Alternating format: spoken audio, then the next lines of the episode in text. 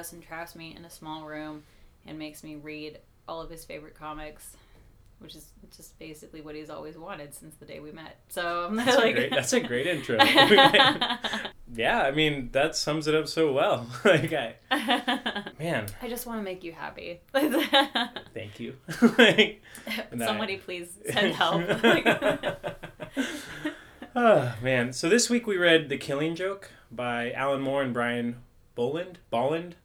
Yes, Uh, can confirm. oh, man, that's. So I feel bad because the last episode that we recorded, we said that we were going to be reading All Star Superman, but psych! Well, I think what it came down to was that like ultimately we had two reasons not to read All Star Superman, and one was that I'm we're sort of stuck in a DC quagmire quagmire. Quagmire, yeah. It's just been one DC book, one Vertigo book after another, and personally I'm a Marvel man, so I want to get I want to branch out a little bit. And then the second reason being that you just fucking hate Superman. I really do. So- Um, he's the my least favorite superhero of all time, and I will resist hashtag resist with um everything in my being. That's crazy. I don't He's like- so cool. He's not. He's probably the coolest hero that DC has. That is false. He is so bland. I think you can get really cool stories with Superman. We're literally starting off our, our Batman podcast talking about Superman. Okay, well, fine. You- You're right. We should we should talk about that. We are doing a Batman podcast, so Actually, But- this is more of like a Joker podcast. If we're being real, this True. has n- almost nothing to do with. It. Will you concede that Superman could beat Batman in a fight? The idea that Batman would Um, even last more than two seconds is ridiculous. Yeah, I'll give you that, but only but that's but again, I feel like that just feeds into my argument about why he's boring and shitty as a Yeah, superhero. fair enough. Yeah, because it's like Batman. What is he at the end of the day? He's basically just like a really angry billionaire who has like a lot of tech. He's essentially like he's like a less charming Iron Man. Uh, yeah, because he's all broody and dark. Right? Yeah, But exactly. I actually don't like- even. I forgot how much I like the Batman in this comic, where it's like he doesn't even have that much tech.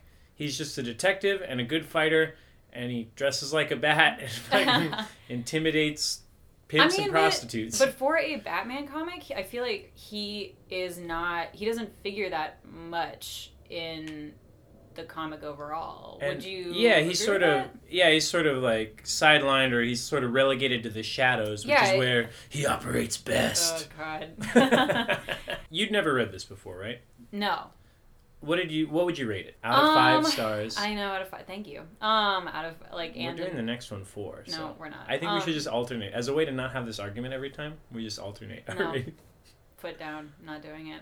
I I don't know. So actually, I read this last week. Uh, I am conflicted about. I actually just don't know how I feel about this. I mean, I'm a sucker for an origin story. I love origin stories. I love prequels. But That's like, why you like those Hobbit movies more than the Lord of the Rings, right? what? No, You told me you did. What you are you said they were your favorite movies. you guys can't see what his little fucking face looks like right now. My now. little weasel face. Your face. weasel. Your needling face. just needling. Um, we could have an entire podcast about the Hobbit movies versus Lord of the Rings, but that's not why we're here today. it's not why we're here. Move it along. yeah, I like origin stories. I like prequels. Uh, that being said, like I feel like I would probably give this a B minus. Uh, just because it, I thought that as like the plot was kind of like not lame, but sort of like, what is this? Like, where are we going here? Like, what do you? Because okay, the whole crux of this, like the point of this comic is that the Joker is basically trying to show that one bad day could turn somebody from like lawful good to chaotic bad right? I don't or chaotic evil whatever. I don't play d&d i don't Yeah. know. Um like but um and then interspersed with that is sort of his origin story. And like i don't know that that one idea like that okay one bad day could really fuck somebody over i don't know that i feel like there was more meat there and they just didn't execute it in a way that it was over too quick Man, I actually, I thought it was a really good length. I thought it was like a. Sh- Sometimes I feel like comics these days tend to be written for the trade, and so you end up with these like four, five, six, seven issues all packed into one. But it it's like sometimes it's too much, and I appreciate a writer and an artist who can just give you like quick action with a compelling story, and I feel like that's what this book was. It was like, and I, I don't just mean action in terms of like punching, kicking, you know, beating each other up. I also just mean like, I guess acting. Like all the characters, like the stage is set. These characters are talking to each other, interacting, and the, their body language sells certain emotions and ideas. I don't want to get too hyperbolic in my praise because I definitely I have a weird opinion of this book. I've read it a couple times and I feel like every time I read it I come away with a different point of view on it. I liked it well enough the first time. Probably gave it what you gave it, the B minus. I feel like this book got reframed in modern times where it's like people chose to really emphasize the fact that like Joker strips down Barbara Gordon, spoiler alert, and it kind of got into this like weird rapey territory. There was like a very rapey interpretation of what happened. Well, wasn't that because of the revival of Batgirl? Remember in like 2014 they released like the, The new series, yeah. series, a new design. I'm sorry, am I'm I so, supposed? Am I'm I? so happy right now. I do remember that, Anna. I mean, it's it was enough of an event that I think it even crossed over into just the general pop culture stew of the time. Yeah. Like I don't think that it was necessarily like a comic only event, but I do remember there being like a lot of buzz around that just because um they alluded to the killing joke. I think I never read the comic, so I, I'm I'm getting into this territory where like okay. I don't really know what I'm talking about. I'm just talking about what I know peripherally, which basically is the entire point of this podcast. Mm-hmm. Everything that I talk about is stuff that I've gleaned from like the internet or literally just like passing comments and I think that's just public Yeah. discourse in general. yeah. Like, I don't know. Here's what Oh, I yeah. heard. I know, I love that when someone's like, "Oh yeah, I read an article once." It's like, "Oh, you mean you read a headline to Yeah. an article once that was posted on Facebook?" Okay. Maybe clicked the comments just to see what. like, you know. Um, No, I okay. So this book kind of got reframed as, and it had a sort of rapey interpretation, which is fair. It is there. It- like you can you can read it that way. I didn't read it that way the first time I read it, I didn't really read it that way either. and I part of I just don't really like thinking about the Joker as a sexual being. You know, I like I don't Yeah. think that you're meant to, no, and which is weird that he has a girlfriend. yeah, like, yeah. and it and that gets into some weird territory too and they're all like flirty and hot and heavy and you're like ew yeah. ew like no uh, well, especially with like now the revival of like Harley Quinn. Like now, well i think Robbie, she's sort of like yeah she definitely had she's had her revival. Trying to do like a sort of strong independent woman she don't need no joker type thing. Mm, is cool because again i think she's a character that easily carries her own weight. She like she's cool compelling interesting. So's the joker at times. Sometimes I feel like the Harley Quinn stuff is a little bit pandery though because I feel like like where it's like um strong uh female protagonists are in high demand and I think that they're trying to like repurpose her for that. yeah. Which like don't get me wrong, I love me a good strong female protagonist. Like that would probably be in my uh, top 5 like immediate I'm interested in Mhm. whatever you're trying to serve up here. The others being time travel and the russian Russia. aristocracy pre-revolution Basically, like any tragic royals of any kind. Um, anything that would feature prominently on Masterpiece Theater or the BBC. But Well, she um, she makes a really tragic villain. If she is sort of like a, um, if you interpret her as like a Stockholm syndrome type, you know, hopelessly Yeah. in love with the Joker. You know, he shows him as a master manipulator and a devious, evil person. And, so is but it but that's kind of the Joker's thing, right? Like that's why he's people. I just feel like people are obsessed with the Joker, and to be honest, I've actually never understood why. Just because, like, what is his deal? He's just a psychotic evil genius. it's okay. and he has like this shit that he uses in this book with like the like Joker venom or whatever. It's like that little pin that he sticks people with, and they're like, ah, it's poison. So I think like the Joker originally was just kind of a zany clown at Mhm. first, and he committed crimes that were sort of funny. You know, they would be tied to like pranks and gags and playing cards and like. And he sort of operated that way as like a, a hood, you know, who was kind of unpredictable, crazy, and silly. And then I think in the 70s, like, I think America was just obsessed with like serial killers and that sort of stuff. And so We're he, still obsessed with serial killers, Right. Like, but he sort of became this like mass murderer. And I think he gets a lot less fun yeah, when he is that way. I think it's like the idea. I just love you describing the Joker as like fun. Just like I think he's a really fun villain, and I think that actually Batman: The Killing Joke, for as dark as it is, he's a really fun Joker. is he? That's kind of fucked up. It is fucked up, and it and again, it I'm sounds not sure I would use the word fun to describe any part of the Joker in this book. Like he, I mean, yeah, we're gonna get into it, but he basically he shoots and paralyzes Commissioner Gordon's daughter, Batgirl, so. and then he like forces him to look at naked pictures of her. again, That is with like the okay. Here's here's my opinion of this book it's real after- up. after having read this now. I think that Alan Moore is a great writer. I think that he understands the appeal of the Joker. I think he does a good job of like highlighting the ridiculousness of superheroes like as a notion. Um this Batman, you know, he gets his mask pulled down, he can't see right, his mask is all twisted around his face. It's silly. Like there's a lot of silly Yeah. it sort of highlights the absurdity of superheroes. But Alan Moore also does this thing where he can make uh, this world feel very real world and tragic. And I think he went a little too far in paralyzing Barbara Gordon, Batgirl. I think it just got taken a little bit too far. If the Joker, if he had dialed the Joker back a little bit and had a little bit less fucked up of a crime that he committed, I think this would have been the perfect book.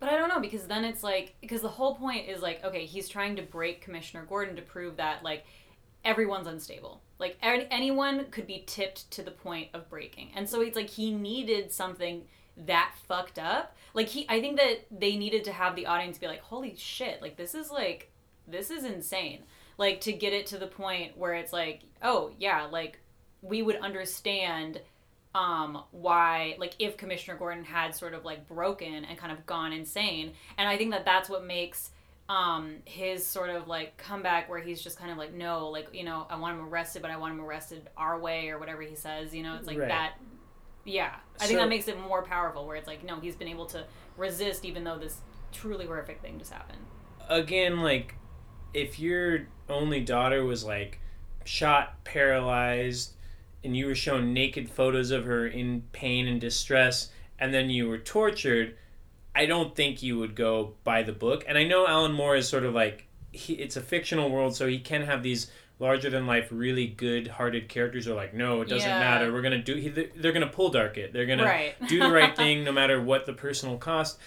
And I just think that that I almost think it's like, look, if the Joker had kidnapped Commissioner Gordon and just beaten and tortured him, yeah that would have been enough for Batman to then free because it's like he's dragged around by a dog collar and he's naked and he's tortured and put on a funhouse murder ride. yeah I think that's enough for me. Okay, Gail Simone is a really famous writer in comics, and she I think came to prominence when she wrote an article called "Women in Refrigerator," and Oh, comic yeah. and comics has a kind of ugly history of like treating wives, girlfriends, significant others of the heroes as sort of disposable, hmm as kind of like oh this will be the tragic thing that they overcome. right it's like the catalyst for their self-growth And reading this, having her shot and photographed and violated in that way, that's unpleasant enough. And I can see why people would find the idea of women in refrigerators, especially women readers, would be like, "The fuck is wrong with you guys? Why are Yeah. you like? Why are you reading this stuff?"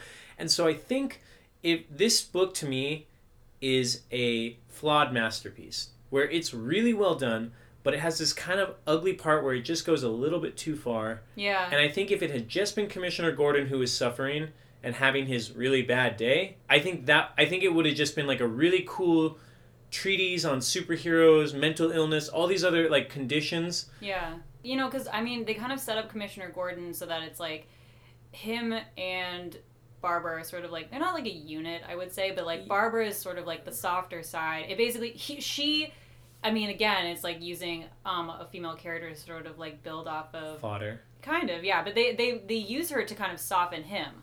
You know what I mean? Like, you, Yeah. Commissioner Gordon, like, is an empathetic character because, like, she, you know, she's on her way to fucking yoga class. Yeah. And like she just gets like shot by the Joker. Man, Commissioner Gordon in this is such a fuddy duddy. He's like He really making a scrapbook of his like oh my god, I know his newspaper clippings. He's like clipping the newspaper and like putting them in scrapbook. Barbara's like, Dad, why? Maybe you know you should just like lay off the scrapbook for a little while. Maybe Dad, like you're really sad. go lately." Get on Tinder. He's like, you think Find I'm someone." sad now? Like- Wait till you're shot down by a crazy clown. Oh God, yeah. I, should we get into the summary? And I think we can touch on a lot of these same points as we hit them in the story. Yeah, I mean, first, what did you think of the art? I loved it. Um, I really did, and that's very strange to me because again, like Brian Bolland is this artist who I think is technically very good. Reading this book before, I've never been crazy about it, but we read the black and white version Mm-hmm. Uh, for this podcast, and man, his hatching, his like inking It's really good. is so good, and he like it's at times a little stiff, but then again, it's that sort of it walks that line of like there are very dynamic figures and well yeah, well composed actions or well composed shots in general.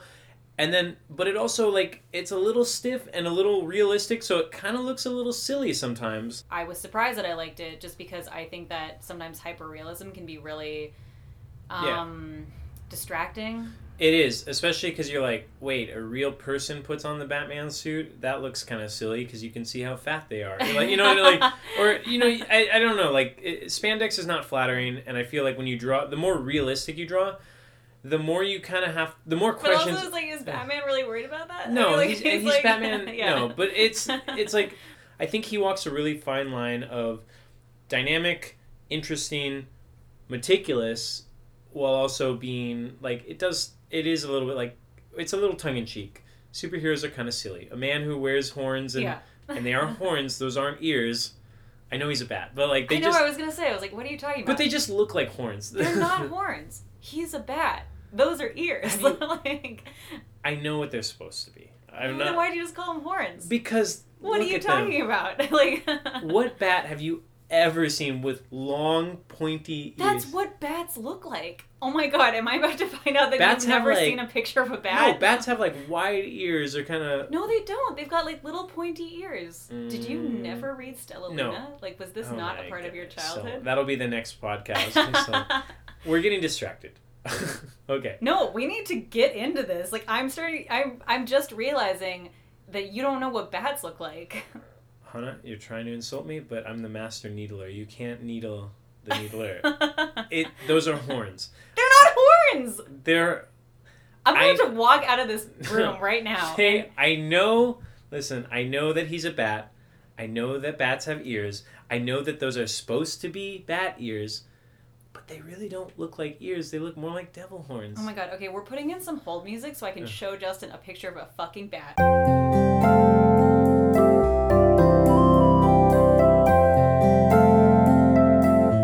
Batman's horns were rendered like They're not horns. We just did this. I just we just looked through like 20 pictures of bats. if Batman's quote unquote ears looked like actual bat ears, he would look like Mickey Mouse. So I understand No, he wouldn't. Bats' ears are actually pointy. I, they are, but they're so wide at the base. They have to it doesn't matter. echolocation. He's- yes, he's in His- a costume. I know, and his ear. Look at how. Look at his horns. Those They're- are supposed to be ears. I know that. I know that. I know he's a bat. I know bats don't have ears as well as horns. I know that they're supposed to be bat ears. They've never looked like bat ears, except when artists try to make them look like bat ears, and it looks kind of dumb. Uh, We're way off base here. Okay. I really like Brian Bolland's art. There's just so many funny ga- like background gags and little like subtle winks and nods. Alan Moore is a very detailed writer, and I think Brian Bolland is a very detail oriented artist. I think they make a really good team. What else has Alan Moore done?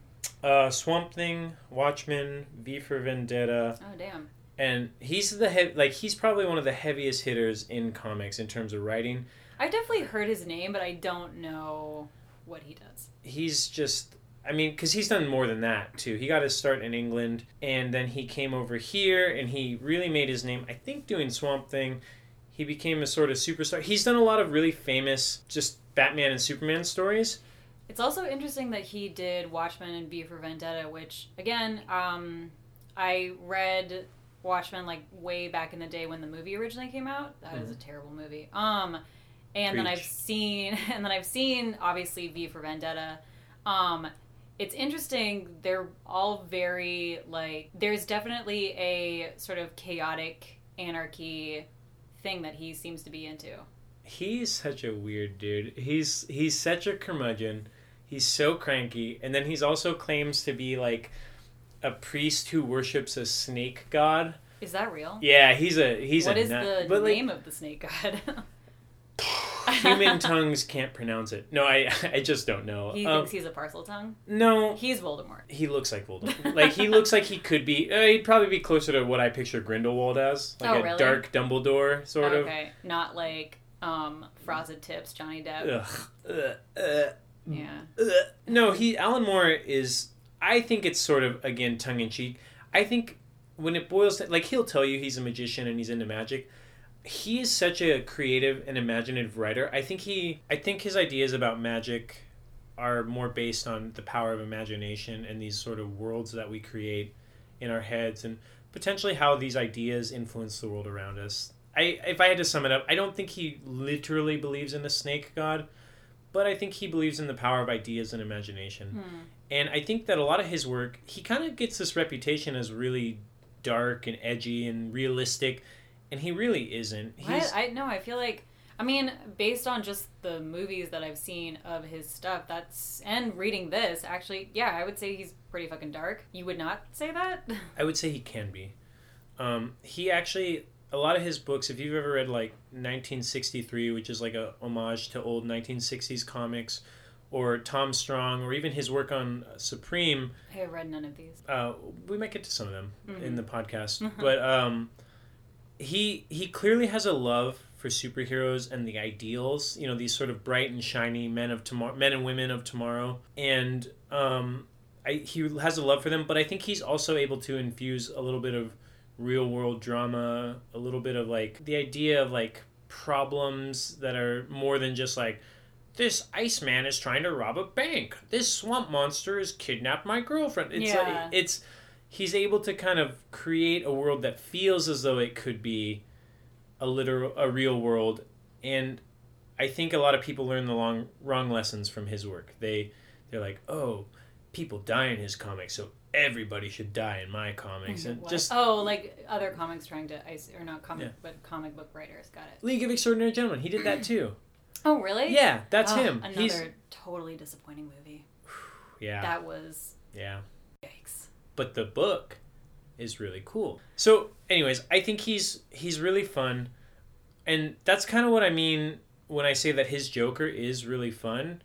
Is his Joker can be very dark and violent and crazy in one moment, and then he can put on this kind of disarming smile. Still a little creepy, but he puts on a smile and he says something that's legitimately funny, or the way he the phrases he uses are kind of they make a sort of sense. Mm-hmm.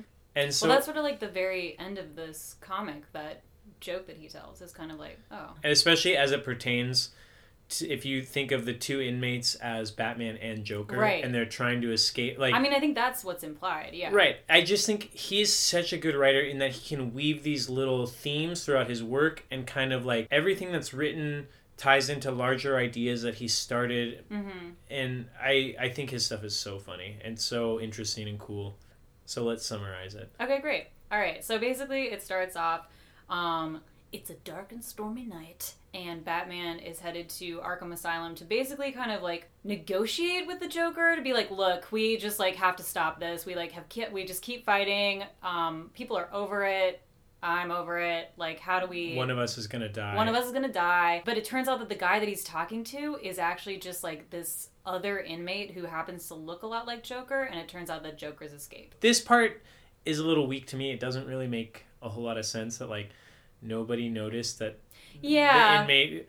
But again, Also, who is that guy? Like, where? Like, it's almost not important because you just need the Joker out of there. That's probably the weakest part of the book to me. yeah, But again, uh, if I can go back for a second to my point that this is a, it highlights the absurdity of the of superheroes. Like Batman is like strolling through Arkham City and like the cops are saluting him, and you're like, it's a dude in his underwear and Yeah. a cape with horns. ears. I, well, mm, everybody has ears, Hannah. Wah wah. I can't. so, um, but it- okay, so it's just like it's so silly and so dark at the same time, and then also again going back to Brian Bolland being a very detail oriented artist, the woman in the the woman at the front desk of Arkham Asylum, Mhm. has a sign on her desk that says, "You don't have to be crazy to work here, but it helps." Yikes. Which is just it just it conjures up this image of like a real person who's like, "I'm gonna put my you know like my funny little coffee mug on the desk." And Oh my god. also interesting, she's got like a phone from the 1930s. Oh really? Yeah. Is that when this is? No, because Barbara's going to fucking yoga. I'm pretty sure that's not. It's I know that this is the sort of commonly accepted origin story of the Joker, but I don't think it is. It I think it's out of continuity because Batman is driving around in if not his first Batmobile, then one of the earliest Batmobile models that there was. yeah. There's uh, like sort of old timey contraptions around, and also I think the Joker, like, we can almost look at this. If you look at all of Batman's history, there's like 80 plus years now of the Joker breaking in and out of Arkham and murdering hundreds of people, and it's kind of stretches believability. Where like you start asking yourself, why doesn't Batman just kill the Joker? Yeah. Oh, but isn't it because of his whole thing where he's like, I don't kill, like, Right. But if someone is murdering hundreds of people every time he gets out of prison, I think at a certain point, society at large would put the Joker to death, But isn't that like the quintessential Batman Joker problem where it's just kind of like okay, basically because you have this superhero who like doesn't kill, but then it's like the Joker is so evil that it's like we just need to get this guy out of here. But then it's like by killing the Joker, does that then compromise Batman as a superhero? Isn't that like the whole thing? Right. Yeah. Right. But when you have 80 years of that back and forth, Yeah. it is a little bit ridiculous, right? Yeah. Because you're like, Batman should kill the Joker. In fact, by not killing the Joker, he's kind of the villain because the Joker. Yeah. It's like maybe he gets some kind of like sick like hit off of having this constant nemesis. Like he sort of respects the Joker in a weird way.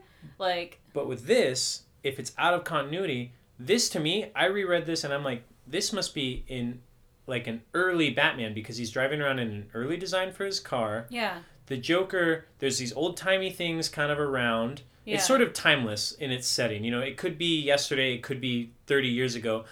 Batman is trying to negotiate a peace with the Joker, so you almost get the sense that like I this is my own personal fan theory, but that this is maybe only the second or third time that the Joker has escaped, and I don't think he's murdering hundreds of people each time Hmm. They he don't does like it. know what he's capable It's of yet. exactly. It's kind of like okay, some murder clown showed up. Batman put him away. He got out. Batman put him away. Maybe this is like the third time, and then he really escalates. I just think this is another great example of Alan Moore is able to embrace and highlight the absurdity of superhero comics. He's like, it's absurd that there's this back and forth between a clown and a man in a costume, but at the same time, it's a little bit more believable if this is only if this is an early adventure. The, one of the first few times that they met and Mm-hmm. they're having this like Batman's like I gotta. Batman really is a hero in this. He's trying to talk to the Joker, trying to reach him and like make him understand that they've got to find a better way. And then it turns out he's talking to some rando. Uh, the Joker, meanwhile, is on. He's hanging out in an abandoned amusement park, talking to the owner who's trying to sell it. And he's sort of like the owner's apologizing for the state of disrepair, and the Joker is like, "No, I love it. I could make a killing here." You know, these sorts of like Yeah. little s- I was like, oh, subtle Joker's crazy. yeah, which it's this also this has to be an early adventure because like somebody doesn't recognize the Joker. Who He's is wearing like lime green, purple, lime like, green, purple, pasty white face, Yeah. red lips, green hair. It's like they're like you look familiar. Yeah, Where have I just like, seen this you? is just Like, sort of a thing I'm trying out right now. It's it has look. to be an early adventure of I Batman guess. and the Well, Joker. when was this written? I mean, obviously, this it's was like written in the, I think we're checking the book right now. Fact check. 1988, copyright 1988. Oh my gosh, it's as old as we are. Okay. That's interesting though, because Sandman actually also came out, I think, around the same time. Man. 1988, 1989 was a big year for comics, I guess. Uh, of the two that we've read. The podcast Cartoonist Kayfabe calls certain people like the class of 86, where there are just certain people who were working in 1986, like Alan Moore and other people that, that like they went on to great basically do great things in comics. You've got your Jim Lees, you've got Yeah. your Rob Liefelds, Huh. um, which they're definitely not on the same level as Alan Moore, but Yeah. putting out work that I guess was important to the medium. Hmm. But um, So he goes to the amusement park. He basically steals it from the dude because he kind of like traps him on that. What is it? It's like almost like it's not a merry-go-round, but it's like one of those like No, coin horses. The guy, the guy, yeah, he he stabs him with Joker venom. So the guy gets that crazy twisted Joker smile, and he's sort of catatonic. Yeah. And he, meanwhile, he's riding one of those little horses that move back and forth. You put a quarter in, and they move back and forth. And it's funny that guy yeah. is in this book. Through you see him I in the background. that. Yeah, where so, it's like he's it's still just there. I mean, it's there. no, it's Yeah. great. It's great continuity, but it's interesting because okay, so after that, it actually goes to this flashback, and this is where you kind of get into the Joker's origin story. So this is where you sort Possible origin. of story. possible, yeah. So it's like he's an unnamed. They don't actually give him a name, and I think that I don't know through like the Joker mythology, like other names have come up for like who he might have been before that. I think. Well, like the movie gave him the name Jack Napier. Which Napier. movie? Uh, the Batman 1989. Oh, okay. Uh, the Jack Nicholson Joker The was Tim like Burton, a he was yeah. a gangster. and that's name- like the same origin. He Tim Burton used the same origin story that's in the Killing Joke. No. Yeah, he does. He falls into the vat. Well, that's that's the Joker's origin. Yeah. The Joker's origin is that he falls into this vat and comes out died. Is this not like the it, the Killing Joke is the Joker origin story though, right? It's a possible origin for him. It's a good synthesis of his early appearances, kind of. So he appeared in Batman number one. Batman originally was created. The in, very first Batman comic. So Batman originally appeared in Detective Comics number twenty-seven. That was his first appearance. Okay. And then he became such a popular character that he got his own series. And Batman number one, Is Detective Comics DC? yes. Whoa! My- yeah. Mind blown. So the Joker was his first I can just feel anybody who's actually like into comics just screaming at like whatever they're listening to this. thing, like, Probably both of like us. I'm sorry. Like, yeah. I- but yeah. um, so the Joker shows up and he's kind of a sadistic killer with a creepy clown Yeah. vibe.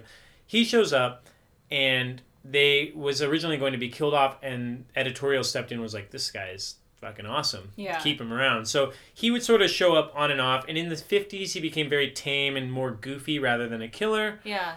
And his commonly accepted origin was that he fell into a vat of acid and that bleached his skin and and dyed his hair, or I guess not acid, chemicals. Yeah. So Batman also had a, another minor villain called the Red Hood, who he had like scared into falling into a vat of toxic chemicals. So Alan Moore, in his genius, kind of tied these two origins together, where he's got the Joker as a sort of hapless slug. Starts off as a hapless sl- Schlub. Schlub. I think is the schlub. yeah, Yeah. schlub. It is A the hapless- original pronunciation. the German pronunciation. Yeah. He he's a sort of a stooge, a failed comedian. right. and he um, ends up hooking up with these gangsters who are essentially they tell him like you're gonna put on this costume and pretend to be the head of the red hood gang But going back to like what you were saying before, what's weird about his origin story in this comic is that it's all set in what feels like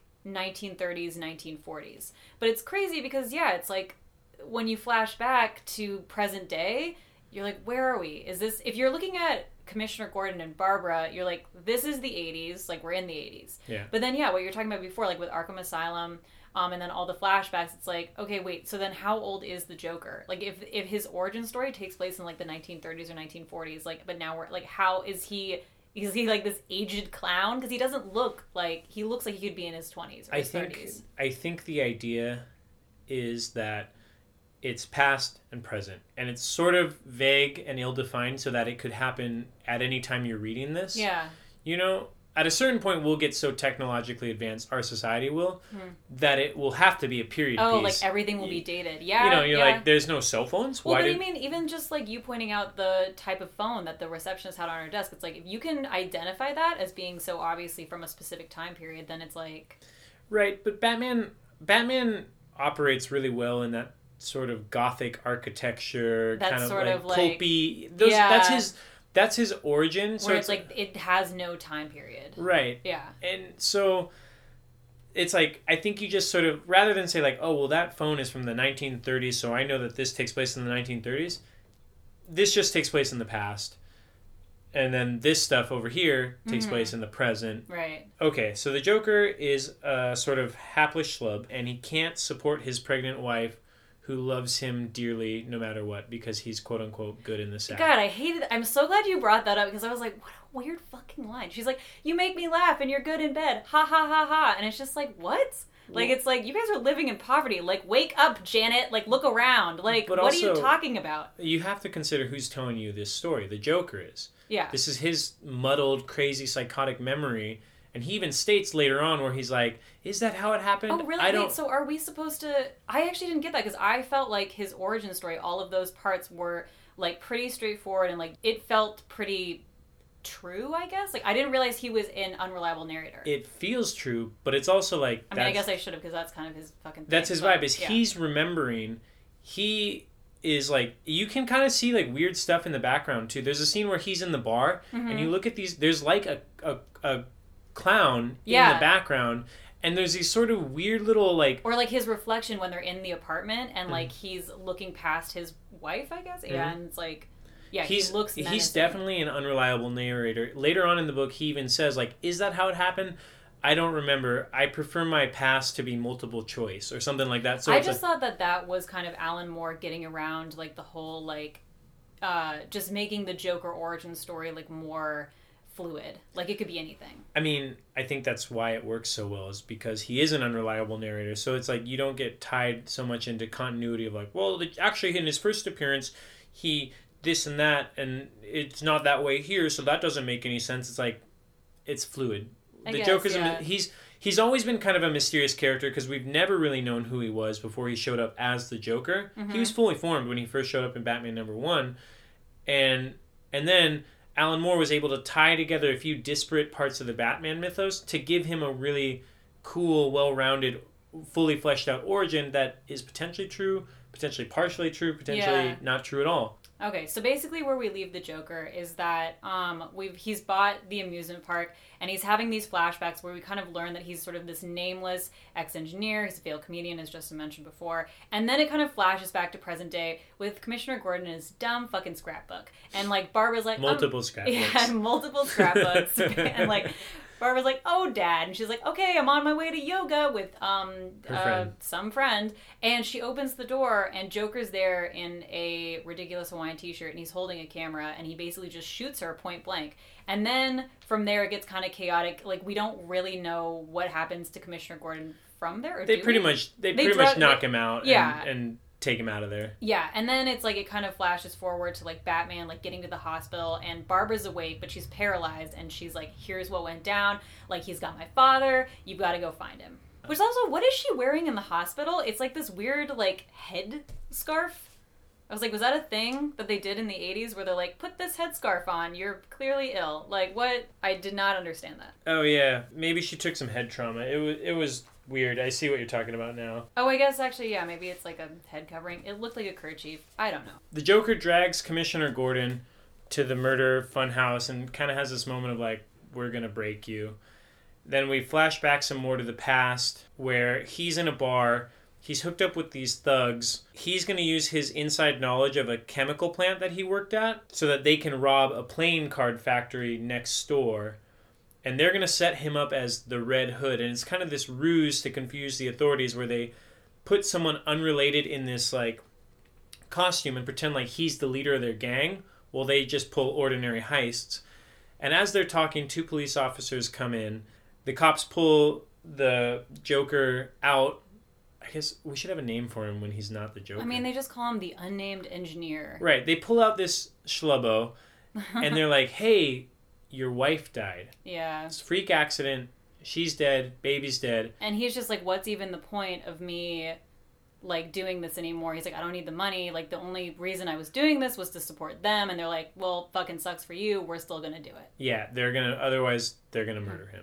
And then so from there we kind of flash back to Commissioner Gordon and the Joker at the amusement park, which this is where it gets into some like fucked up weird territory. Like I mean, you Justin you mentioned before where it's like he's wearing this like weird dog collar, he's being controlled by these like crazy midgets. He's confronted by Joker who's on a tower of dead babies. Like Possibly dolls. Possibly dolls, but like sure It's some pretty horrific nightmare imagery, and I never, and I mean never, want to see Commissioner Gordon's bare ass. It's just, yeah. I just never wanted that. But yeah, no one was asking for that. It's uh, I think it's. I I mean I think that it is part of that where it's like taking this beloved character and being like Debasing him. yeah it's like I mean because I think that he wants the reader to also feel like you're you're supposed to feel disgusted because this is supposed to be like this traumatic, nightmarish, insane making event for Commissioner Gordon. But anyway, he puts him on this like amusement park ride. It's kind of like this roller coaster, and he's going through, and on the screens, like all around him, are the pictures of like Barbara, like on the floor, like, and you don't you don't ever see anything crazy, but it's like it's alluded She's to. exposed. She's exposed. She's like naked. She's bleeding out on the floor, and he realizes who it is, and he's just kind of like kind of going insane. I think it's even worse be- if you stop and think about the fact that you know when someone has a head injury, like if someone, let's say, in a hypothetical situation, someone is hit by a car, knocked to the ground. You're not supposed to move that person because they could have damage to their spine or their bones, and if you move them, it just makes it worse. it could make it irreparable or yeah worse or irreparable so you're imagining the joker shoots her she falls to the floor and then he's just moving her around posing her yeah. for photos it's like maybe she wouldn't have been paralyzed if he hadn't he been hadn't posing that. her for this like I don't sick know though, because it is implied that he shoots her like straight into In the the spine. spine. Yeah. but she could potentially have walked again you know what i'm saying a Yeah. clean break like she could have potentially walked so again then, is that just part of her whole character arc? I'm gonna be totally honest here. Is like the only thing I know about Batgirl is like the 2014 redesign and also Alicia Silverstone in the regrettable um, George Clooney Batman movie from the late 90s. yeah But I mean, it's like, yeah, like, does she. Is that it? Like, she's just paralyzed forever? Does she ever walk again? my understanding is that alan moore was sort of given free reign to do whatever he wanted because Oh. this was going to be they were essentially going to reboot batman and kind of kind of not start over but retcon him like sort of create a new batman that everyone could get on board with Yeah. and so he made this drastic change to barbara gordon and then they never ended up going through with the reboot and so it was kind of like well now she's in a wheelchair Yeah, so it's like, what And- happened to Batgirl? Like, so she became oracle where she was kind of like this behind the scenes like Which is just some classic bullshit comic book Uh, stuff. I don't know. You could argue that she kind of came into her own as a handy capable superheroine. Like she's still a driven person who wants to do the right thing. yeah. She can let the Joker break her. She still is this massive force for good. That actually is kind of cool. It's, I there's some good stories that come out of there. Okay. But again, like I don't think she was ever intended to stay paralyzed. And again, Yeah. if you look at this as an out of continuity story, then Yeah. It's Uh, just sort of like a one off where it's just like, this is just. so Okay. now we're back in the past with the Joker. Commissioner Gordon's just losing his fucking mind because obvious reasons. Um, I Um, don't get it. Why would he lose? his- Okay, sure. Yeah. Um, and then, so yeah, it's like going back to the past. Um, Joker is sort of like in this chemical plant with these two mafia thugs. He's just found out that his wife and his kid are dead. He's in like, a daze. It's so Yeah. interesting because it shows him he's sort of just like staring off, and they do a really good job. He's like looking into puddles.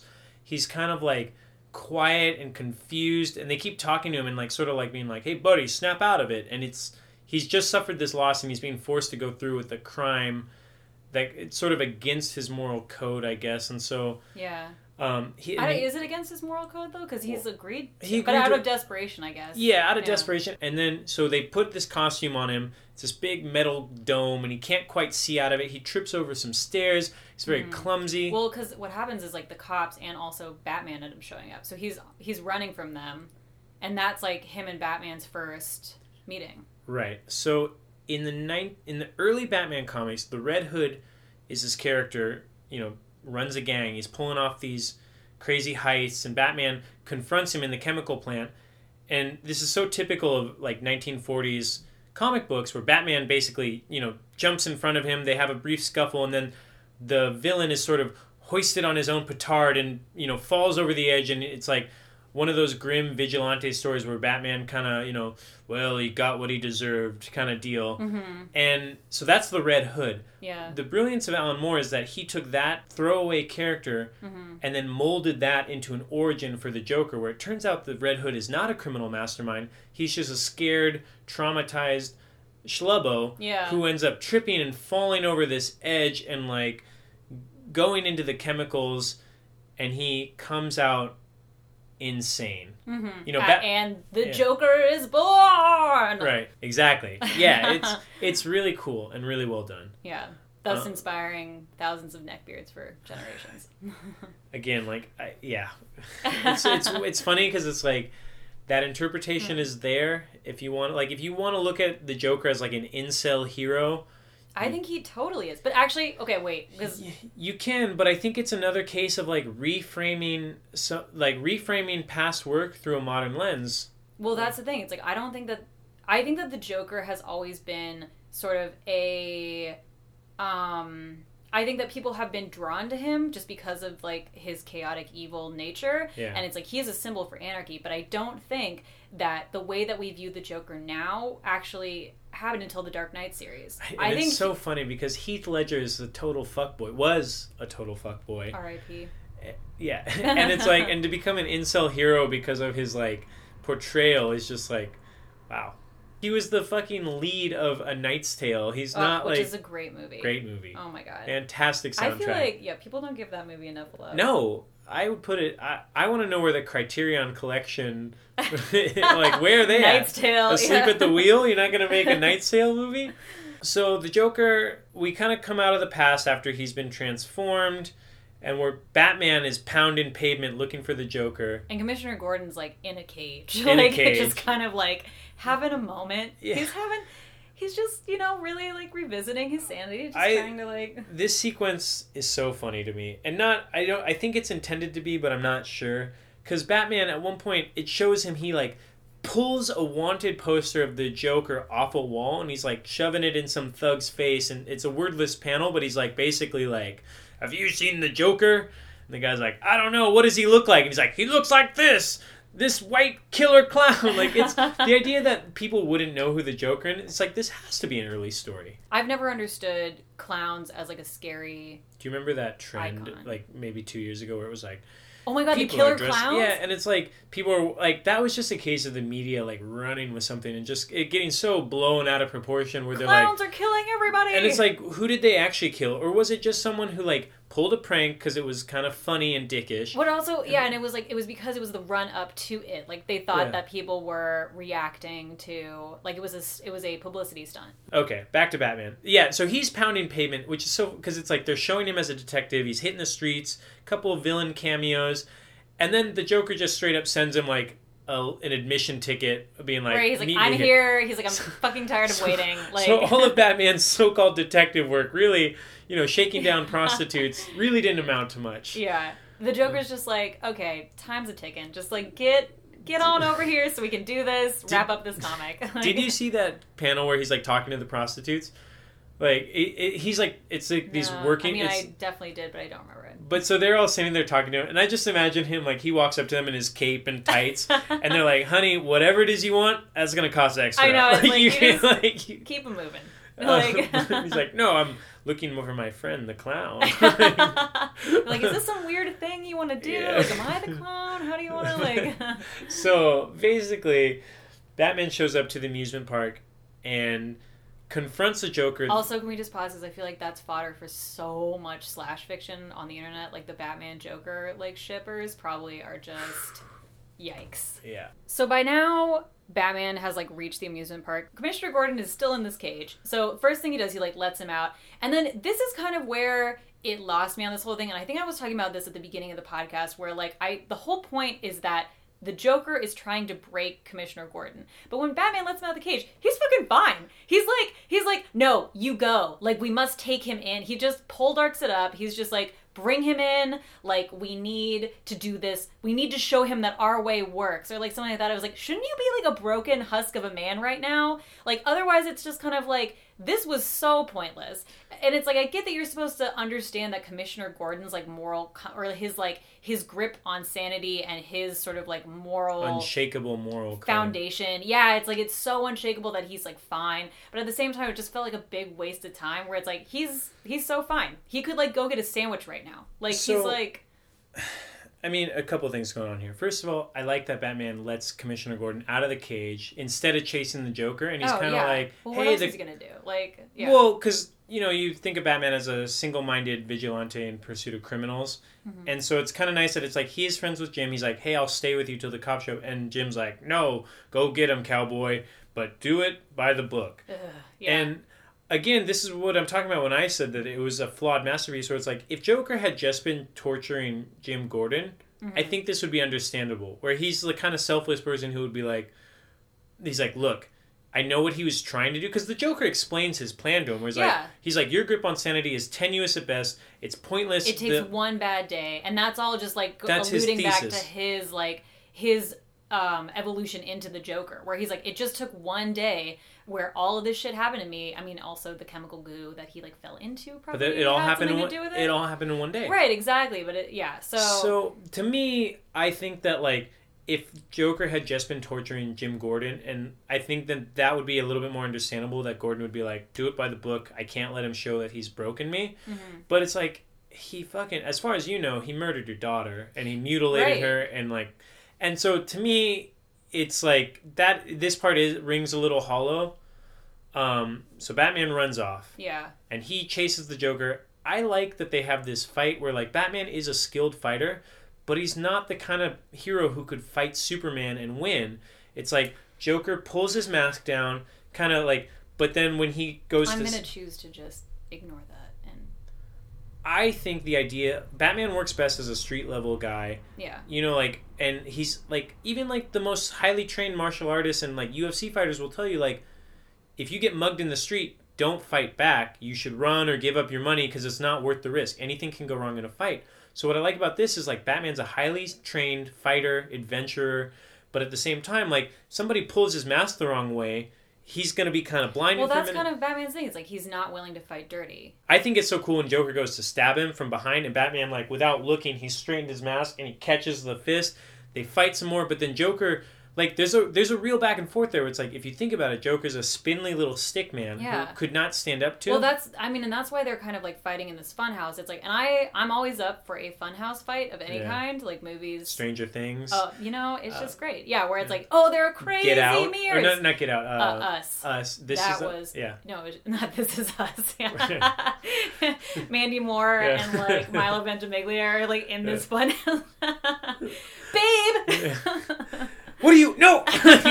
but I think it's cool. Like Batman is a he's a skilled fighter, but Joker's got a lot of he's unpredictable. He's got a lot of tricks up his sleeves. Like he tries to stab him with the Joker poison, and Right. Batman knocks it out of his hands. Well, because I think that he, you know, you can't, you can have that moment where it's like, okay, Batman's cowl gets like pulled over his face, but he has to, he is still Batman. You have Yeah. to still make him cool. Right. Yeah. And I think they they do again. I've said it six million times in this podcast, but like, it's like it's cool, it's dynamic, but it also highlights the absurdity of a man in a cape fighting a clown. Which, yeah, I, which I'm here for. I, like love that. too that he punches Joker through a wall. Like, Mhm. okay, he blocks the poison, blocks the knife, uh, and then he like he punches him through a wall. And then Joker pulls a gun and he gets a shot off. Oh, yeah. And it's like Batman. What you see the horror on Batman's face, and for me, I imagine it's like looking down the barrel of a gun was like looking down the night your parents are murdered in front of you. Mhm. And so it's like you see Batman freeze. Joker gets a shot off, but wah wah. It's, yeah. It's a it's a flag that says click click click, and then the Joker says, "Oh, it's empty," which is just like it's not even a flag that says bang. It's a flag that says click click. It, click. that was actually great, and also the panel that it's drawn into. I feel like this entire comic, I just kept thinking about Jim Carrey in The Mask. And how he should have been the Joker instead Uh, of the Riddler. Yes. Yeah. Why was that a choice that was never made? Um, but it's in that moment. I feel like it's so because you can almost hear him saying that in like his. I don't know, but And- um, But don't like.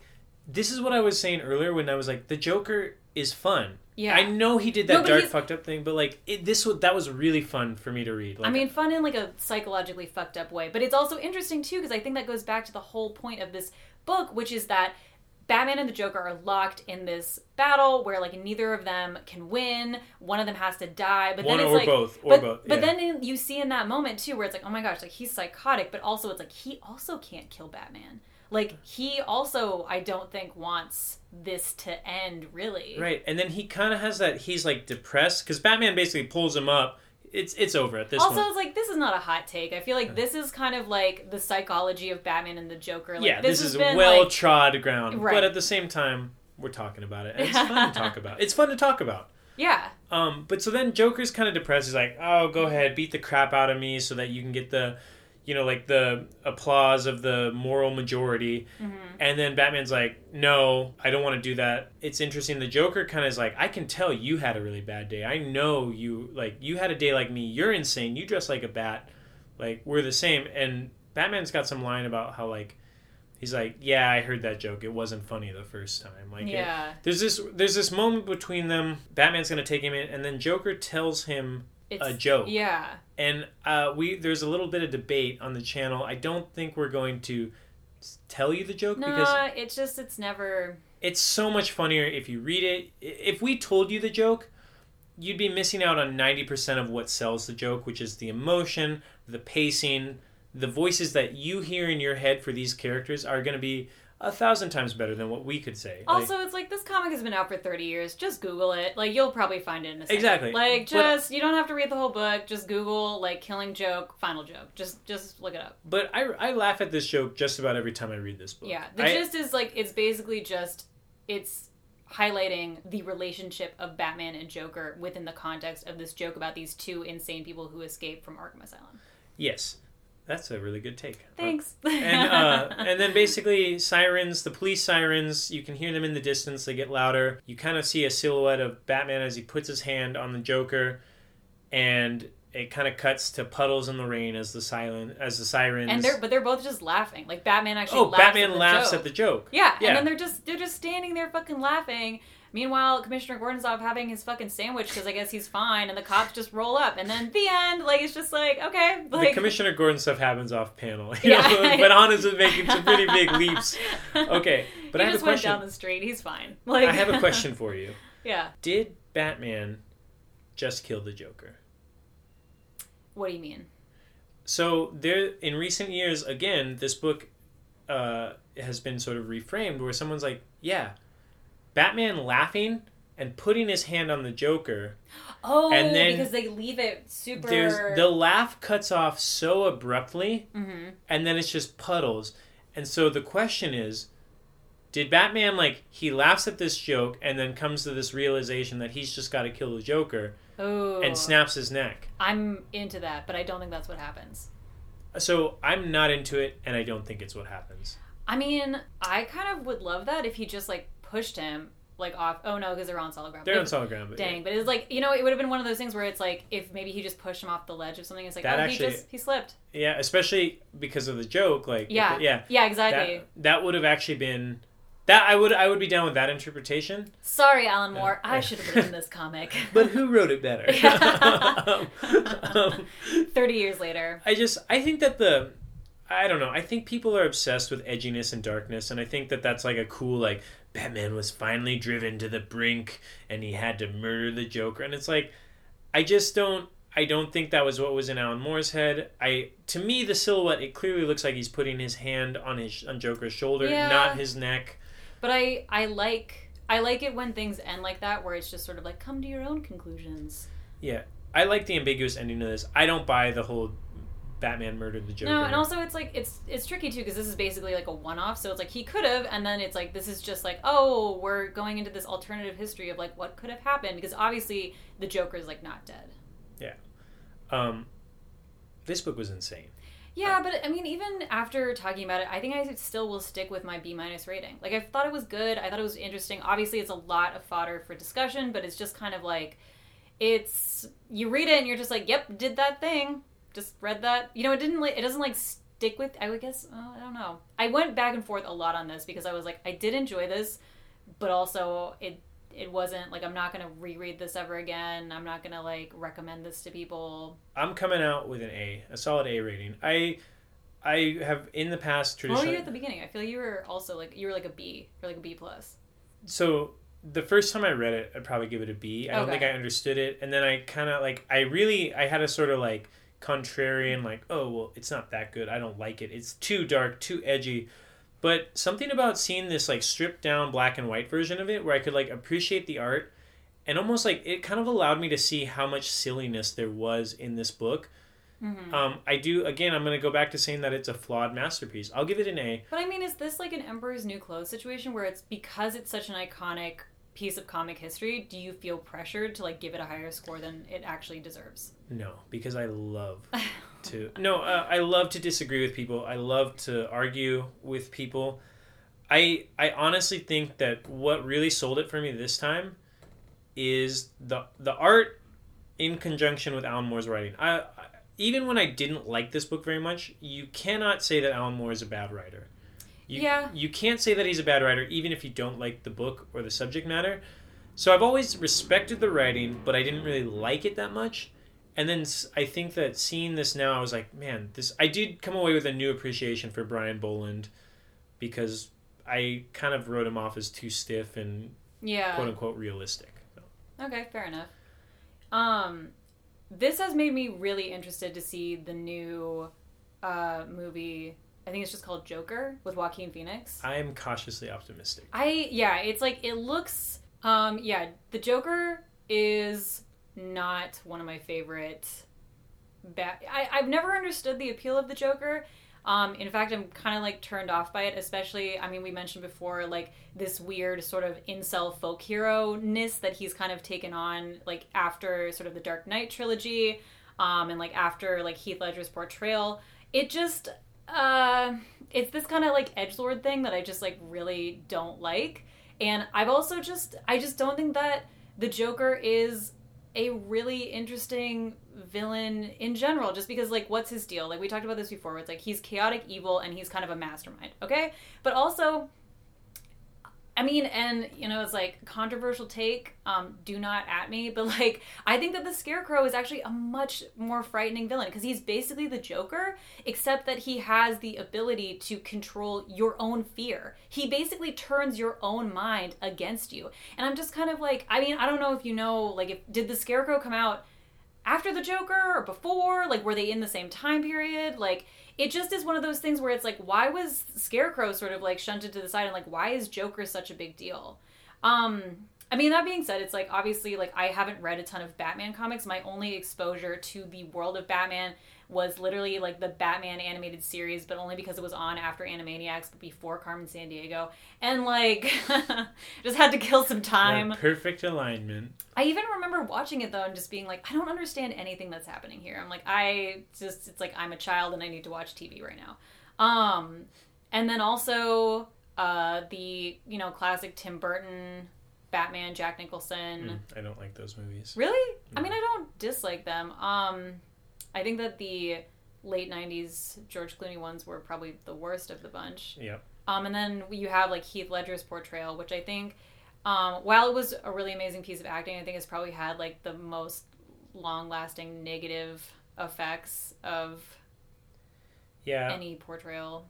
I think the Joker is a victim of oversaturation. I think he's really cool. I think he's got a lot of potential, but I also think that he I the market is just oversaturated with the Joker and if you're making him Batman's number one nemesis, then he's got to be just as brilliant but more evil than Batman.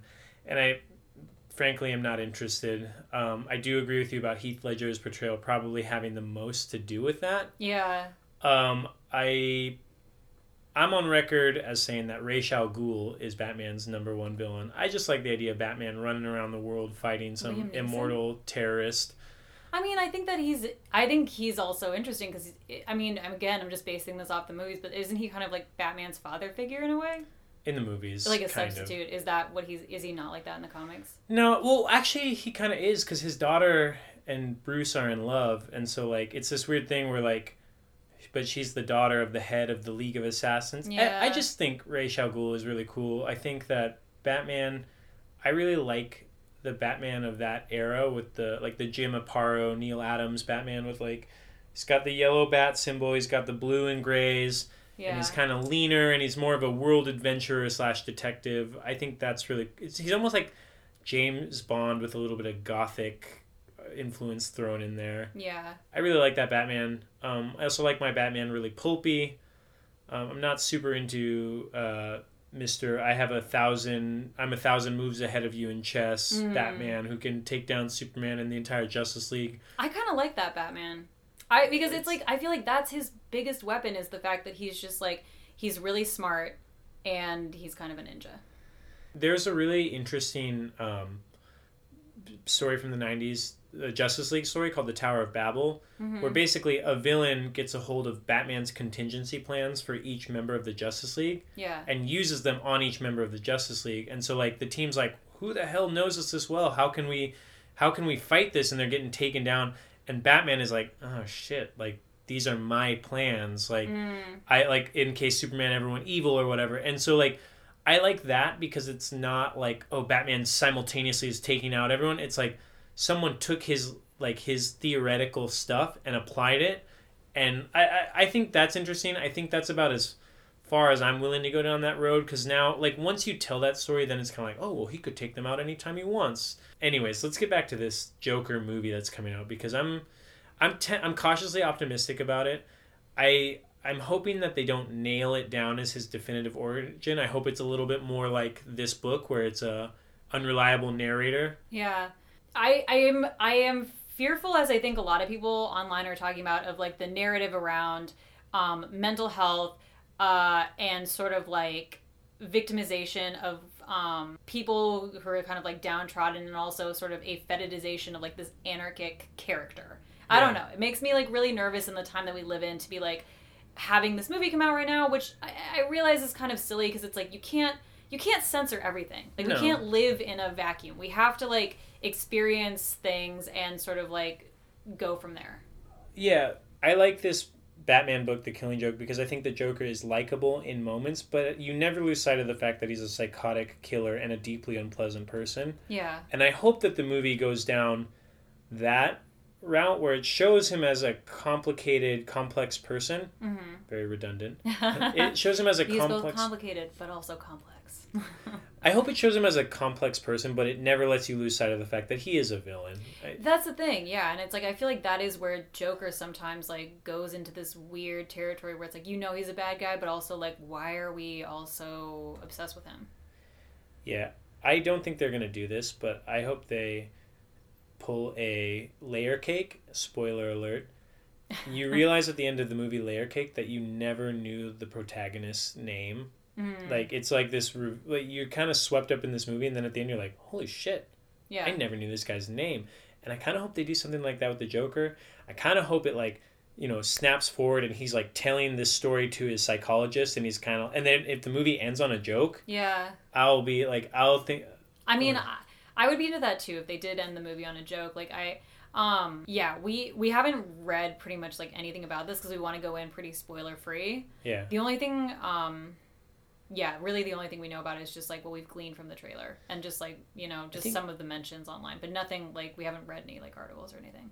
But we are planning on watching it on Tuesday, Mm-hmm. and we're going to talk it's about a it. movie field trip. Yeah, a little movie field trip beyond the panel. Uh, I think that the next book we're going to read is Usagi. Yojimbo, Yeah. Volume Twelve, Grass Cutter. Yeah, I'm not. I have feelings about it.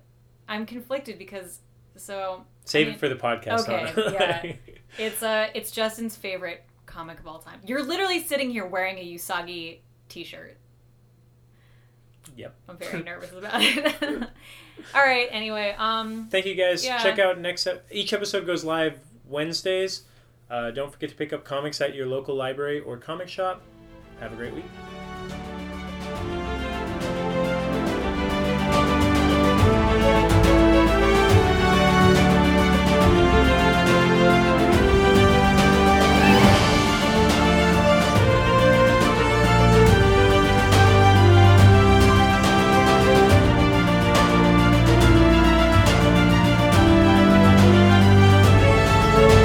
Sign out.